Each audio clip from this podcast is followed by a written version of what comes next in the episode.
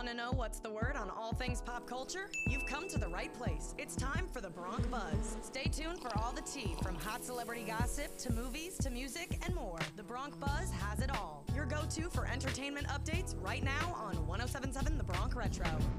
Welcome to the Bronc Buzz, your daily dose of sizzling drama and entertainment news. I'm your host, Emily O'Connor, coming at you from 1077 The Bronc Retro here at Rider University.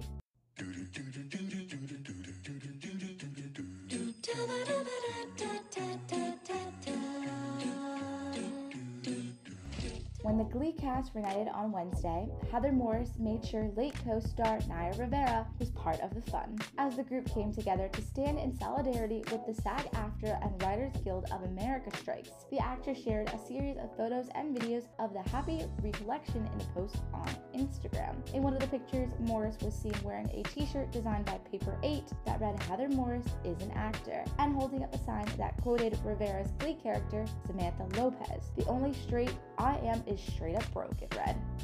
Zendaya is no stranger to taking risks in her career, and her latest movie is proof of just that. The Challengers actress spoke with Elle for a cover interview published Wednesday about playing Tashi, a retired tennis player who pushes her husband, Art, an average player, to become a star.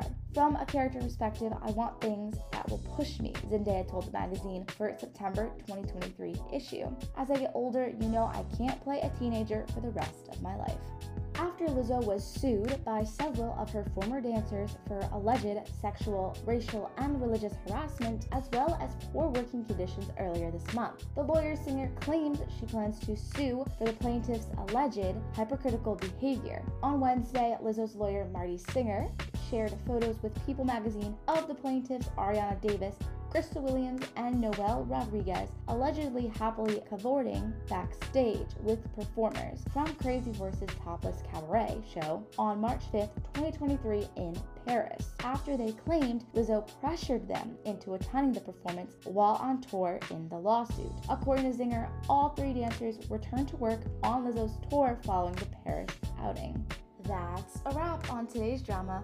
Check back tomorrow for another episode of The Bronc Buzz on 1077 The Bronc Retro. I've been your host, Emily O'Connor.